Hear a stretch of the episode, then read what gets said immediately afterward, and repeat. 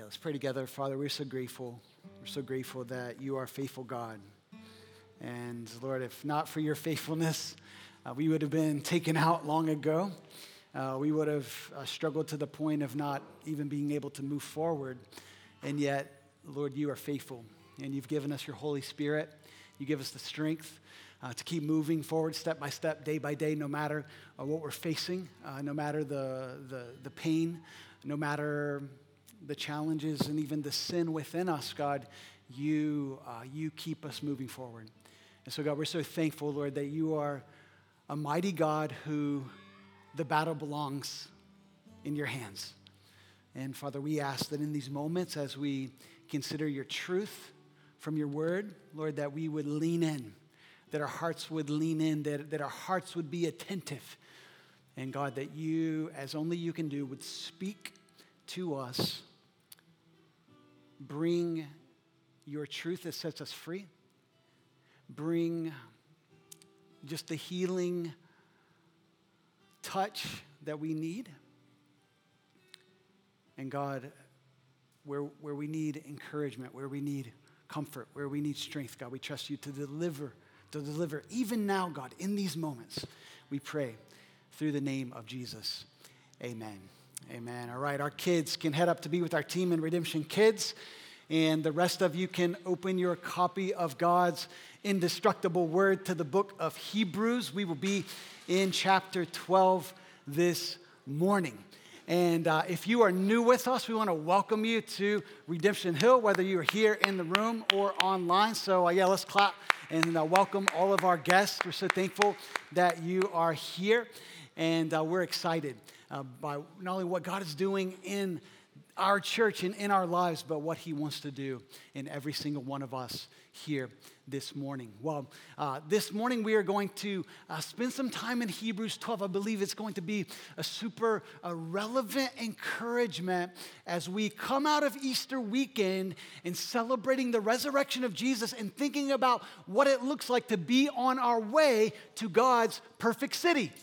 And we talked about the, the, motivations for wanting to be there in God's presence forever last week on Easter Sunday. And today, the message is going to be an encouragement to help us move forward with strength as we get to that perfect city. And so, listen, wherever you are on your faith journey, uh, there is going to be some encouragement for you as we open God's word. And uh, as, as you turn there, I want to remind you what's going on in Boston uh, this weekend. Uh, not only did the Celtics, you know, start their, their uh, run to the NBA Finals, and uh, I don't know about you, but uh, I have intentionally made my summer plans where the first part of June is free, so I can watch the NBA Finals. And then that second week and third week, whenever the Duck Boat Parade happens, is opened up because I plan to be there. So if you want to join me for the Duck Boat Parade, my kids, my, we're going to be there. You are invited, all right? So it's just, you know, so encouraging uh, to get the, the, the, the NBA playoffs started. But then, of course, we're Bostonians, right? And this is Patriots Day weekend, which means tomorrow is Marathon Monday. That's right. And, and you may be well aware that tomorrow is the 127th running of the Boston Marathon. We're talking about the oldest continuous marathon in the world. It started back in 1897, picture this, with 18 runners. And tomorrow, there will be roughly 30,000 entering the race. You, you know, they will start in a town outside of Boston to the west called Hopkinton. And they will make their way through Ashland and Framingham and Natick and Wellesley. They'll move into Newton, where they will hit five, a sequence of five hills, including Heartbreak Hill at mile 21. Then they will move through uh, Brookline on Beacon Street. They'll pass Fenway Park tomorrow, where the Red Sox will be playing the Angels and Kenmore Square, and then finally make their way after a couple of turns to Boylston Street, where they will see their path to the finish line at Copley Square. amidst the cheers of thousands upon thousands. Is anyone going tomorrow to the marathon? Anyone decided? Come on, come on, people. I mean, we, we, this is Boston. Don't just watch it on, you know, WBZ. I mean, can we can we get there and support some people? Because listen, they are running 26.2 miles. Don't you think that's worthy of a little bit of encouragement? Come on, we gotta we gotta show up. We gotta show up for the people.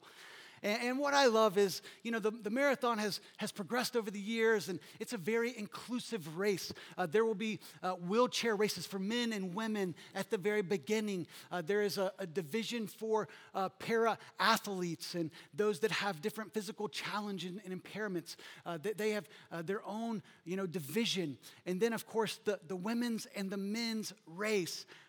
$150,000 goes to the winner of those two races. Wow, a very, very exciting day in our city uh, as we prepare for Patriots Day and Marathon Monday. Uh, but, but you may not know if you're not avid marathon running fans. I'm not trying to pose today. I get excited on this weekend, but I'm not like following through the year, by the way. But, but, but what I've learned is that all eyes are going to be on my guy, Eliud Kip Choge. He's a Kenyan runner who has set the world record multiple times for marathon distance. He has run an official time of two hours and one minute and an unofficial time at the Berlin Marathon, maybe last year, where he clocked one hour and 59 minutes and 40 seconds.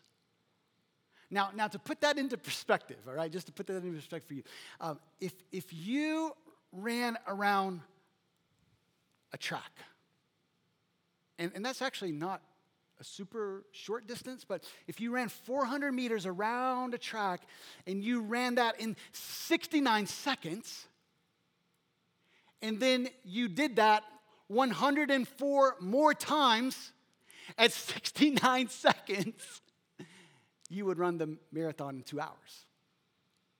And if that doesn't amaze you, I'm not sure I'm feeling the amazement in the room right now. Um, if that doesn't amaze you, how about running one mile at four minutes and 37 seconds?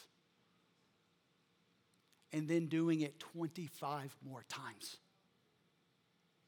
I mean, this is, this is breathtaking.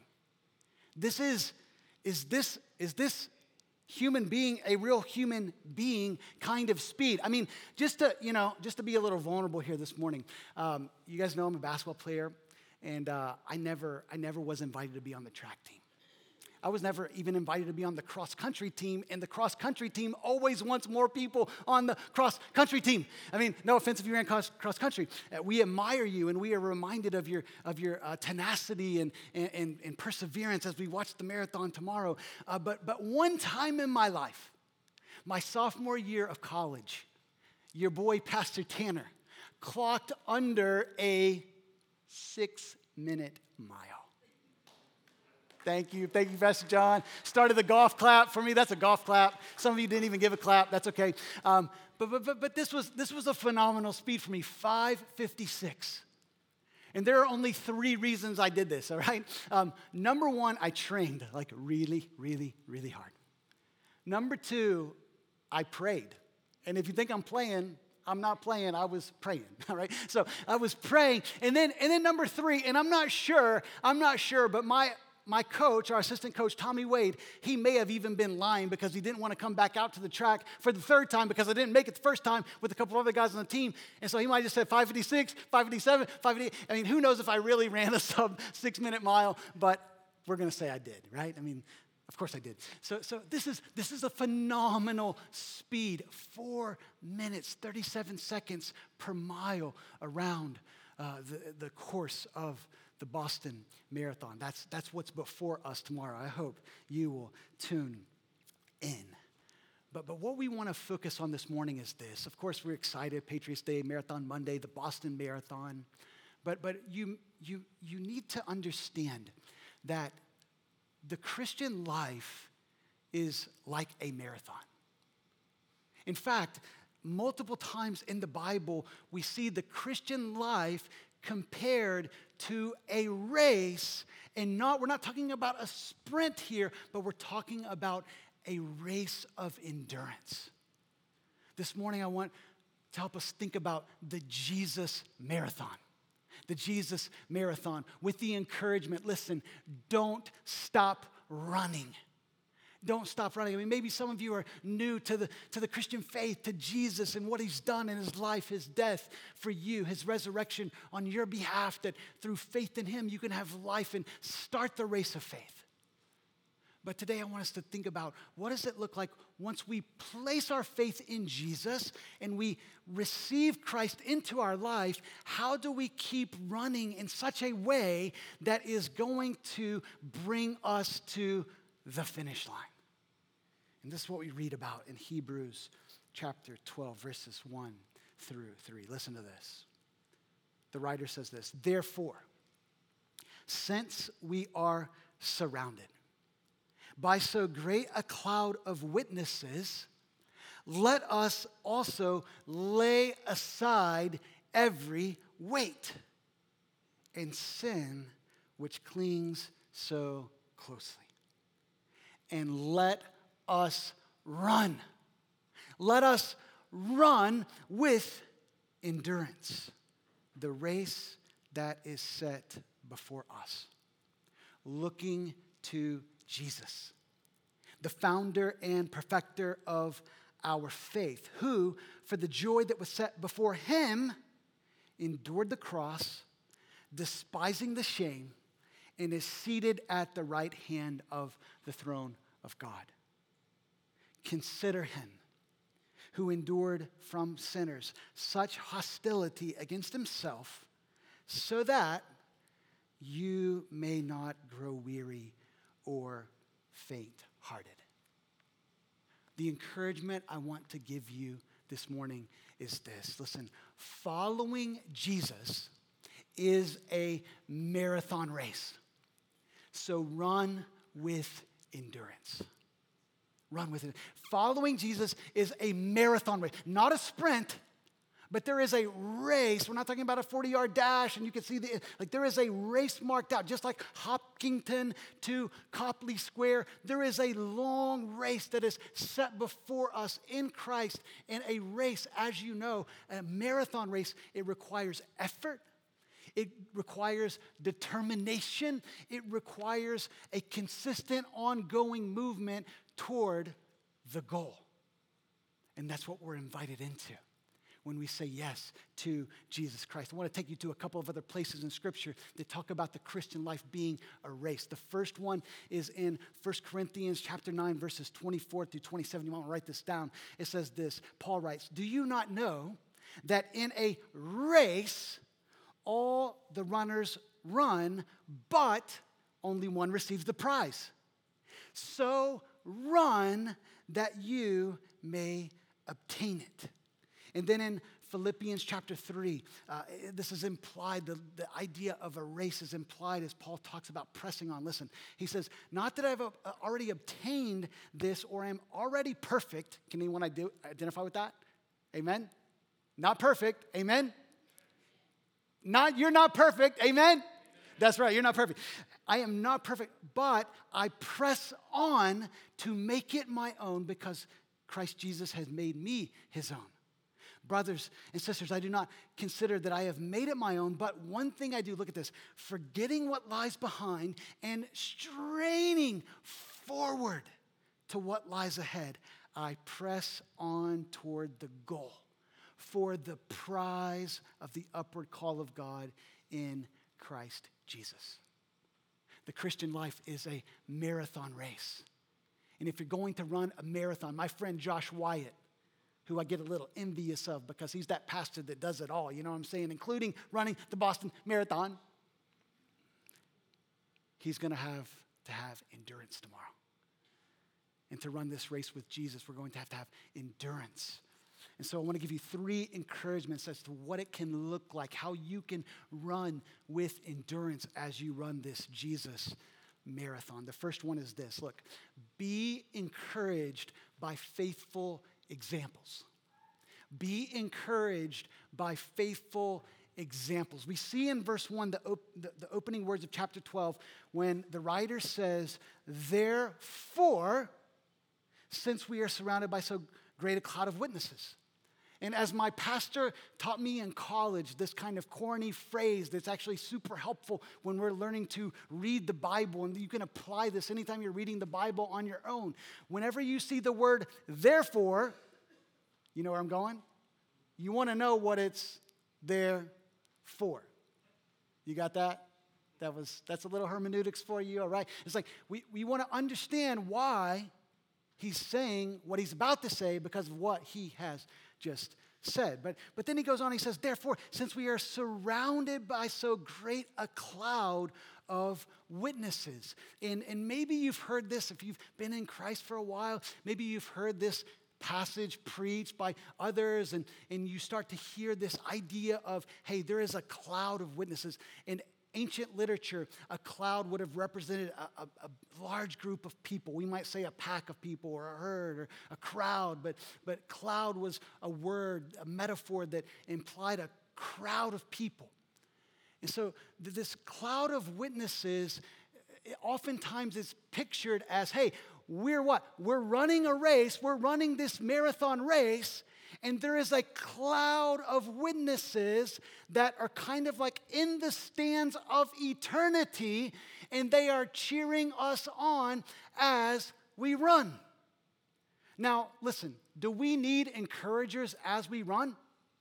Absolutely, we need encouragement. In fact, this is one of my favorite memories in Boston. I was uh, with Pastor Reddy and Pastor Chastain and another friend who took us to the Patriots Day game at Fenway Park. And this was probably back 20, maybe 13. This was my first Patriots Day game and my, my only Patriots Day game at, at Fenway. Uh, but then also was my first marathon experience. And so we, we move out of Fenway down to Kenmore Square, and I'm like, I'm taking it all in. I mean, there are marathon runners with, with costumes on. I mean, it's just wild what you're to see. I mean, how do people run 26 miles in a costume? Just wild. But, um, but, but what I loved is all of the, the spectators lining the streets and the, and the fences there are what? They're chanting, they're, they're, they're encouraging the runners as they go by. And if you know me, if you've been around me very long, you know that God has given me the gift of encouragement. And so this is like, this is my dream world. I'm thinking, like, we get to encourage these people. So what, what does Pastor Tanner do? I, I start seeing this, this person run it, and I was like, the, the bib number 286. So you know what I'm about to do 286, 286. And I'm like, 286, getting other people, 286. And like, it's so exhilarating when you when they hear you chanting their number and they look over and they kind of give you that smile. I mean, it really happens if you go to try it. It's like we need encouragement as we run. But I don't think that's what the writer of Hebrews is talking about here. When he says, since we are surrounded by so great a cloud of witnesses, let us run. I believe what he's doing is this a witness is someone that has an eyewitness testimony. A witness is someone who has seen something that they can't unsee. And so when Paul is, is saying we need to run, he first says we need to consider that there is a great crowd of people who have run the race before us, and they are our examples. They are our faithful examples. And if you if you kind of like, Pastor Tanner, is this correct? Like you're saying that it's not so much they are looking to us in heaven and cheering us on. That, that may be happening, by the way, to, to whatever degree that God, you know, uh, orchestrates and allows that. But but the focus here is not them looking to us, but us looking to them. And we know this by Hebrews chapter 11. So I want to do something this morning that I don't think I've ever done in a sermon, uh, but, but this is going to be a great opportunity. I'm going to read Hebrews 11, all 40 verses, and I need your help. So if you have a Bible, open up to Hebrews 11. If you have a Bible app on your phone, open the app, find Hebrews 11. If you don't have either, it's cool, just listen carefully, all right? Because what we're going to do is this, and I'm pulling a, pl- a page out of Pastor John Chastain's playbook. He did this one time uh, where we were reading through Hebrews 11 as pastors, and we were asking God to stir our faith. And he said this every time we see this phrase, two words, by faith, that's where you join me in the reading. You got it? So every time you see those two words, don't read the whole thing, right? Don't read 40 verses with me. Just you see those two words, by faith, it's going to be an echo of a chorus of faith in this room. Okay, so here we go. So one, of the, one, of the, one of the key chapters in the Bible, by the way, says this, verse 1. Now, faith is the assurance of things hoped for, the conviction of things not seen. For by it the people of old received their commendation. By faith. Oh, you're on point today. Nice work. I'm going to kick that again. Verse 3 By faith, we understand that the universe was created by the Word of God, so that what is seen was not made out of the things that are visible. By faith, Abel offered to God a more acceptable sacrifice than Cain, through which he was commended as righteous, God commending him by accepting his gifts. And through his faith, though he died, he still speaks. By faith, Enoch was taken up so that he should not see death, and he was not found. Can you believe it? Because God had taken him. Now, before he was taken, he was commended as having pleased God. Verse 6 is so crucial, you might want to underline it. And without faith, it is impossible to please God. For whoever would draw near to God, that's what we're doing today, by the way. For whoever would draw near to God must believe that He exists and that He rewards those who seek Him. By faith, Noah, being warned by God concerning events as yet unseen, in reverent fear, constructed an ark for the saving of his household. By this, he condemned the world and became an heir of the righteousness that comes by faith. By faith, Abraham obeyed when he was called to go out to a place that he was to receive an inheritance. And he, w- he went out not knowing where he was going. By faith, he went to live in the land of promise as in a foreign land, living in tents with Isaac and Jacob, heirs with him of the same promise. For he was looking forward to the city that has foundations, whose designer and builder is God.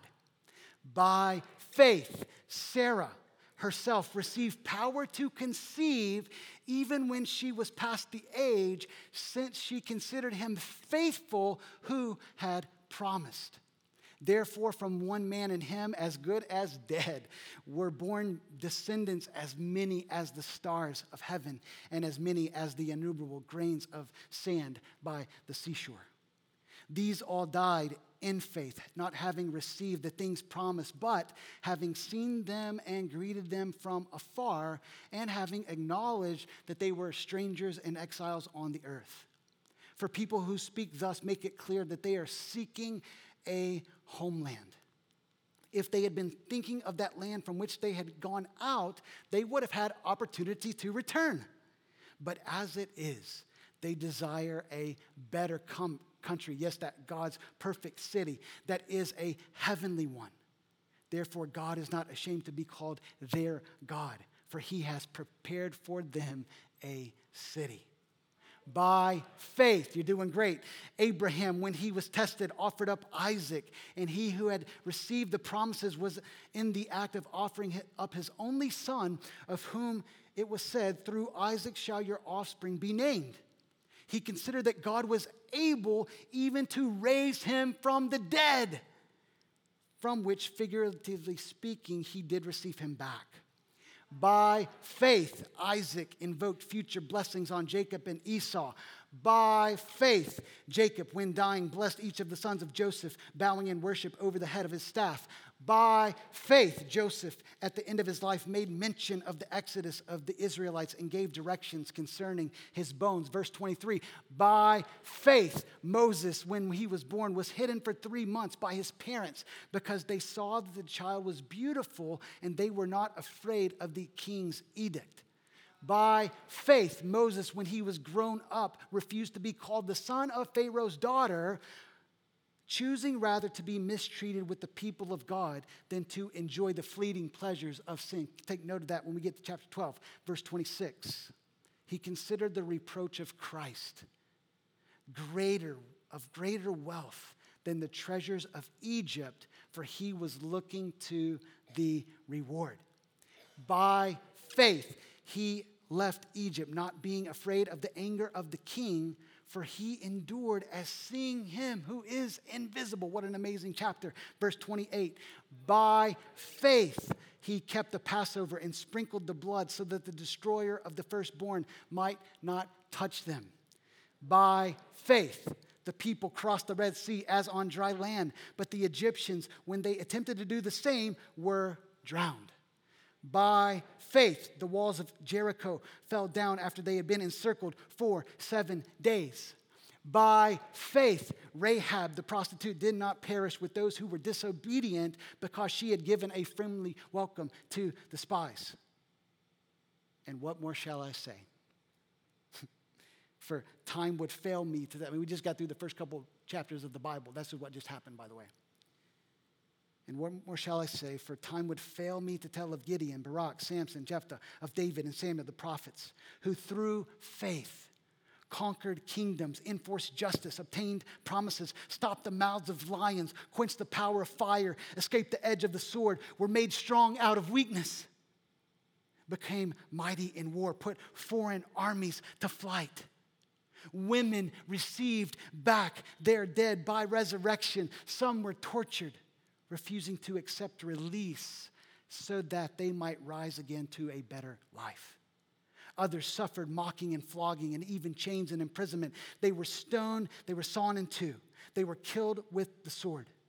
They went about in skins of sheep and goats, destitute, afflicted, mistreated, of whom the world was not worthy. Wandering about in deserts and mountains, and in dens and caves of the earth. And all these, though commended through their faith, did not receive what was promised, since God had provided something better for us, that apart from us, they should not be made perfect. Therefore, therefore, Therefore, in light of all of these examples of faith, from Abel to Enoch to Abraham to Isaac to Jacob to Moses, and on and on and on. Therefore, since we are surrounded by so great a cloud of witnesses, these faithful examples, let us run.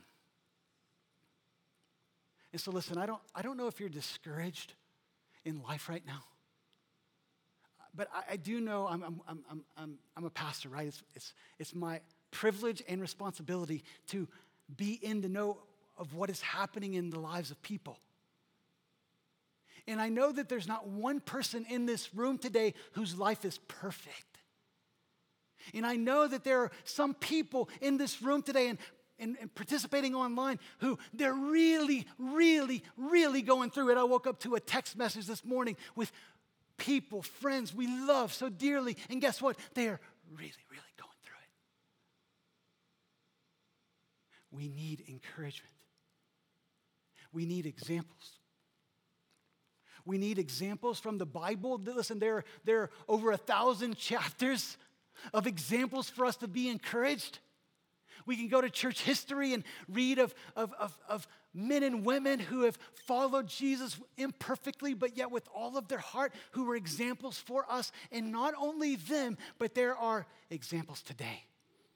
Imperfect examples of people who were saying, Hey, I want to follow Jesus with everything I've got. Listen, it's our privilege, it's our advantage to look to these examples.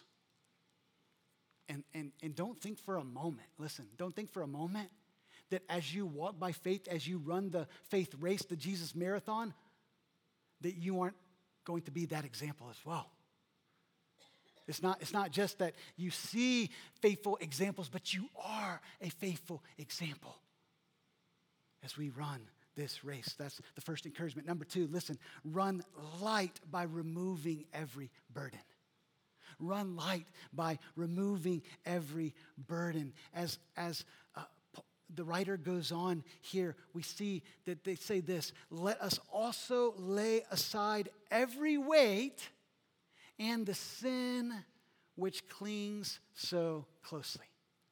Now, now, now here, is, here is the second reason that I never ran track or cross country. Anyone know where I'm going right now? Come on, have you ever seen the uniforms that are required for track athletes? And you know, it's like, hey, and, and that's it's cool. It's like that's the thing, and you got to do that, right? Why? Because you have to you have to lay aside everything that's going to weigh you down. You're not out running in vans on the track, right? You got to get some running shoes that are light. You're not running in your jeans and your jacket. You got to get some, some. And you know what I, I really thought about for like a nanosecond? Rolling in today in a track outfit, just to make the point. But I wanted people to come back to this church, and so I didn't go there. But but you get like the point is you got to get light. You want to run light. when you see these marathon runners, the only reason they, they have anything else on them, like a hat or sunglasses, is because that actually helps them keep moving forward. Otherwise, they would jettison all of that stuff too. We need to run light. And Paul, uh, Paul may not be the writer of Hebrews, actually. The writer of Hebrews says a couple of things that we want to lay aside. First, he just says, very generally, we want to lay aside every weight. And what, is, what does this mean? Because is the weight what he then says next, and the sin that so easily entangles? It could be a reference to sin. Sin, missing God's mark, doing the things that God doesn't want us to do when God has said, hey, this is going to lead to life, and then we disregard what God says and we do our own thing, which does not lead to life, okay? Sin is a weight that pulls us down. But I think because the writer makes explicit the sin that clings so closely, I think the weight must refer to something else. You say, well, Pastor Tanner, what is that? Truth, truth be told, I'm not sure. But I think it's anything that weighs us down. And sometimes the, the writers of the Bible are so smart that they're intentionally ambiguous. They just know that there's a lot in life that would weigh us down. And so they're like, every weight, anything, anything that slows you down in the Jesus marathon, you got to lay it aside. And some things that, that come to mind is as we run the race, maybe this will resonate with you. Uh, but, but one of those weights for us, especially in our culture these days, we talk about quite a bit at Redemption Hill, is what? Distractions. Listen, listen, if Satan can't, you know, get you to really move into blatant sin and really trip you up and put you on the sidelines for a while because you're injured and all of this in the Jesus race, okay, then he's probably going to just say, hey, you know what? If I can just get them distracted this hour, that hour, if I, if I can just kind of, these things that are not necessarily bad, like, you know, the sports and, and music and, and recreation and going to springtime, going for hikes in the fells and all of the things. Listen, none of those things are bad. They're very, very good. And yet, if, if, if we're caught up with even good things, much less things that, that pull us down in an ungodly way, then these are distractions that Satan loves just to put before us to pull our eyes off of Jesus. But not only distractions, what about unhealthy patterns in our lives? Where, where we're, we're not establishing patterns and healthy habits and rhythms that would promote the life of faith, but there are just some patterns that are not so great that, that actually hinder us and pull us back. It's like putting a jacket on when we're running, trying to run the Boston Marathon. But not only unhealthy patterns, what about this? Unhealthy people unhealthy people. Listen, let, let, me just, Pastor Tina, just for a minute. God, does God call us to love everyone? That's not a trick question. Absolutely, yes. But does, does, does God say, like, here's, here's the path of wisdom surround yourself and spend most of your time with people who are not healthy? No. I mean, sometimes we, there, are, there are people in our life that, that aren't following God's ways and they're, they're, they're, they're just, they're not doing well and they have perspectives that are like weights on us. And, and by spending most of our time with them, it's hindering us as we run the Jesus marathon. And then we also have what? Unhealthy mindsets.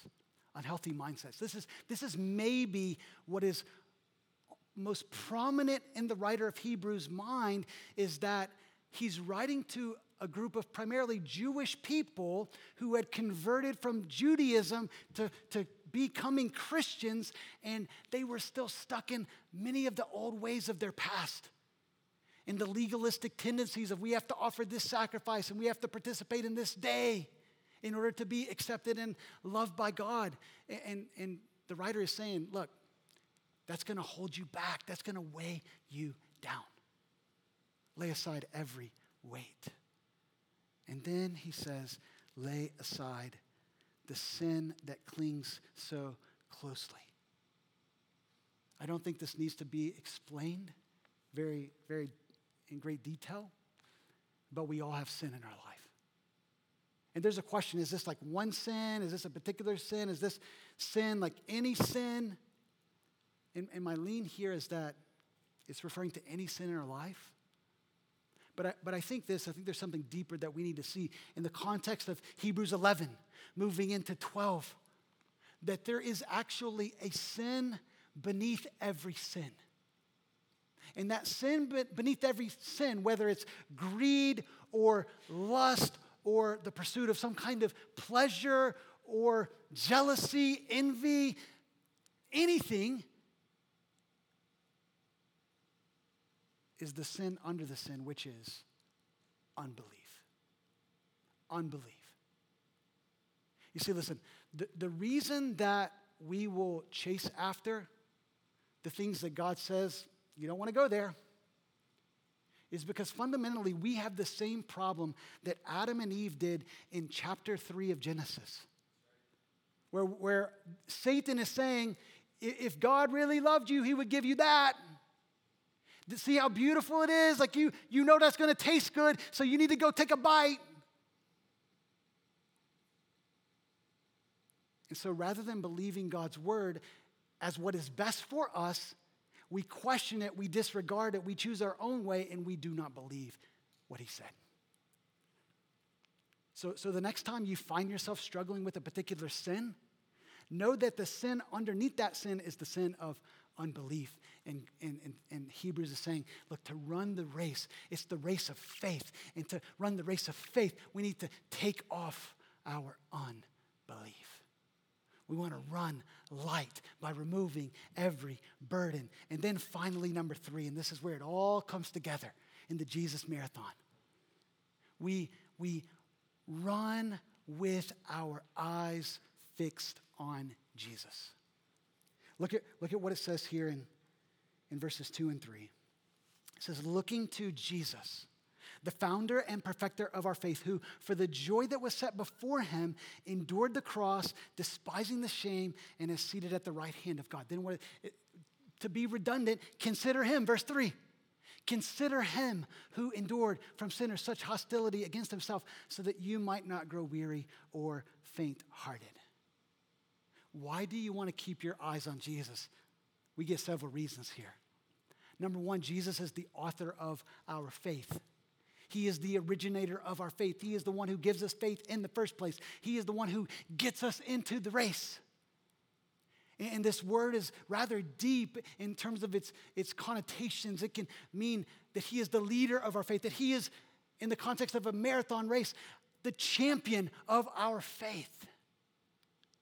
But He's not only that, He's also the perfecter of our faith. He's the one who has gone before us, He is the one who has run the race.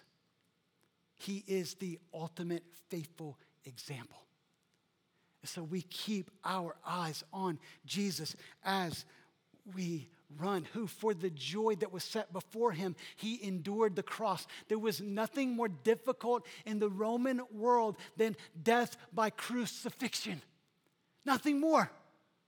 There was nothing more despicable or shameful than death by crucifixion. It was reserved for the lowest of the low, for the most heinous criminal. This is how Jesus died. And yet, Jesus, because he had a race set before him, it says that he despised the shame, or it could be uh, worded, he scorned the scorn. The mocking that he endured, he mocked the mocking. He said, I am going to take on the cross because the cross is the path that through my death, I am going to bring life for the world for you sitting here, right here today. Jesus knew that if He paid the pa- sacrifice for your sin, which has separated you from God, that you wouldn't have to pay that price through your death, but Jesus could be your substitute, running the 26.2 miles for you so that you could have life through Him. He despised the shame. He sat down at the right hand of God. He endured hostility from sinful people and as we look to him, as we consider him, as we fix our eyes on Jesus, this is the secret to endurance. This is the secret to not growing weary or faint hearted. Just last weekend, I was doing my thing, Assembly Row, and drinking some coffee and, you know, getting ready for Easter weekend. And I was, I was walking back toward the parking lot. I saw this guy that I actually had seen in, in the coffee shop. And uh, I noticed his shirt, he had, a, he had a, a, Colombian flag on it. And I've been chatting with a friend, new friend from Colombia. And so it caught my attention. And uh, I said, Hey, are you from Colombia? And we just strike up this conversation. And, you know, one thing leads to another. It's Easter weekend. And, you know, he's asking me who, what I do. And so, you know, we're getting in this conversation. And, and so he discovers I'm a pastor. I invite him. He's actually here on Good Friday. But he asked me this question. He said, How do you get through tough times?